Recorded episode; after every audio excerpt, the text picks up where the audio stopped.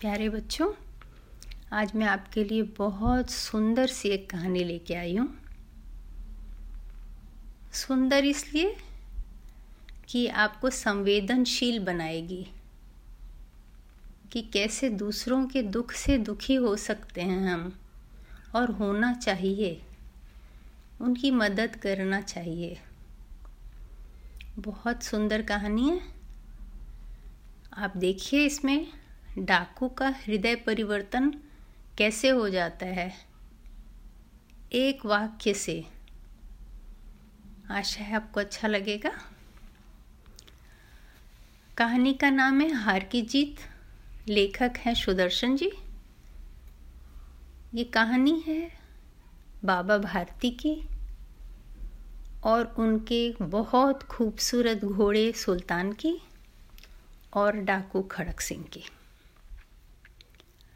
बाबा भारती के पास एक घोड़ा था सफ़ेद बादलों जैसे, और उसकी गति भी वैसी ही थी जैसे कि हवा से बातें कर रहा हो।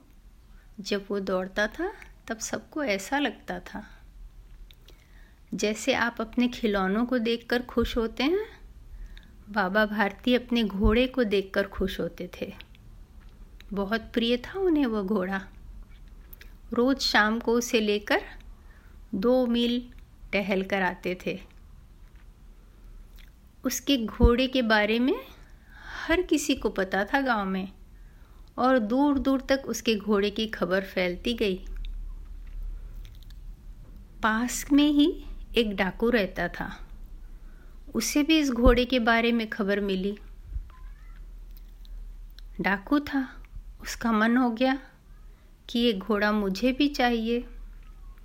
वह बेस बदल कर गाँव में आया और उसने सुल्तान को, सफ़ेद घोड़े को देखा। घोड़े को उसने दौड़ते हुए भी देखा। फिर तो उसका मन उसके ऊपर फिदा हो गया। उसने बाबा भारती से कहा, ये घोड़ा मुझे दे दो, मैं आपको बहुत पैसे दूंगा। बाबा भारती ने कहा, मुझे पैसे नहीं चाहिए, ये घोड़ा मुझे बहुत प्रिय है। तब खड़क सिंह ने कहा, मैं आपसे इसे छीन कर ले जाऊंगा। बाबा भारती चौकन्ने हो गए।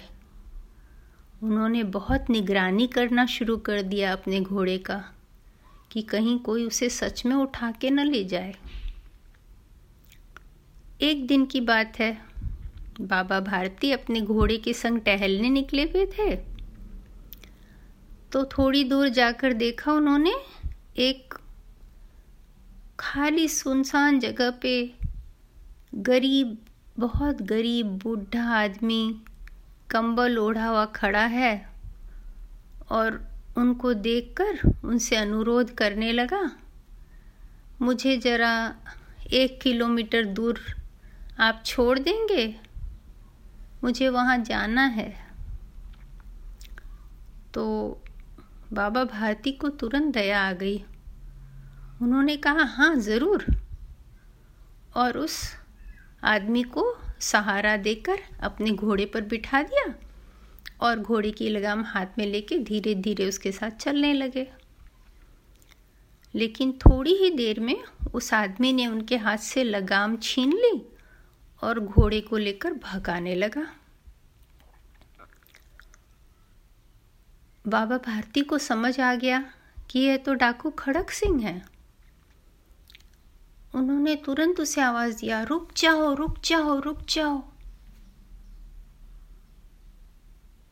खड़क सिंह ने बाबा भारती की आवाज़ सुनी तो रुक गया। बोला, बाबा, ये घोड़ा तो मैं आपको वापस नहीं देने वाला हूँ। बाबा भारती ने कहा, तुम घोड़ा ले जाओ, पर गांव में किसी को यह मत बताना कि तुमने घोड़ा कैसे लिया, वरना लोगों का गरीबों से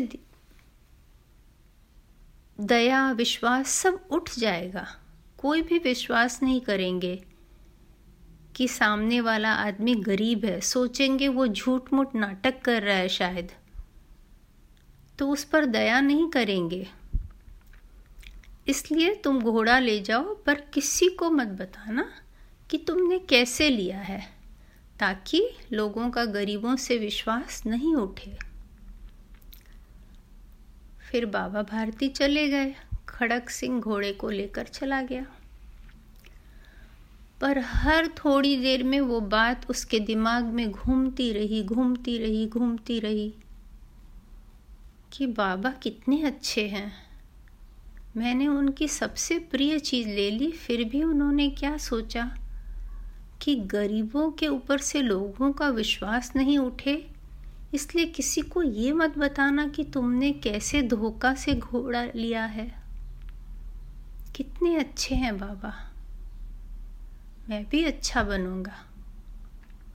और रात भर सोचने के बाद सुबह सुबह वह घोड़े को लेकर गया और बाबा भारती के अस्तबल में उसको बांध दिया। बाबा बाहर आए जब तो घोड़ा वहाँ खड़ा था। बाबा तो खुशी से फूले नहीं समाए, उसे गले लगाकर बहुत प्यार करने लगे। इस कहानी का नाम है हार की जीत। इसका मतलब क्या हुआ पता है बच्चों? कि खड़क सिंह जीत कर भी हार गया और बाबा भारती हार कर भी जीत गए, क्योंकि डाकू खड़क सिंह का हृदय परिवर्तन हो गया।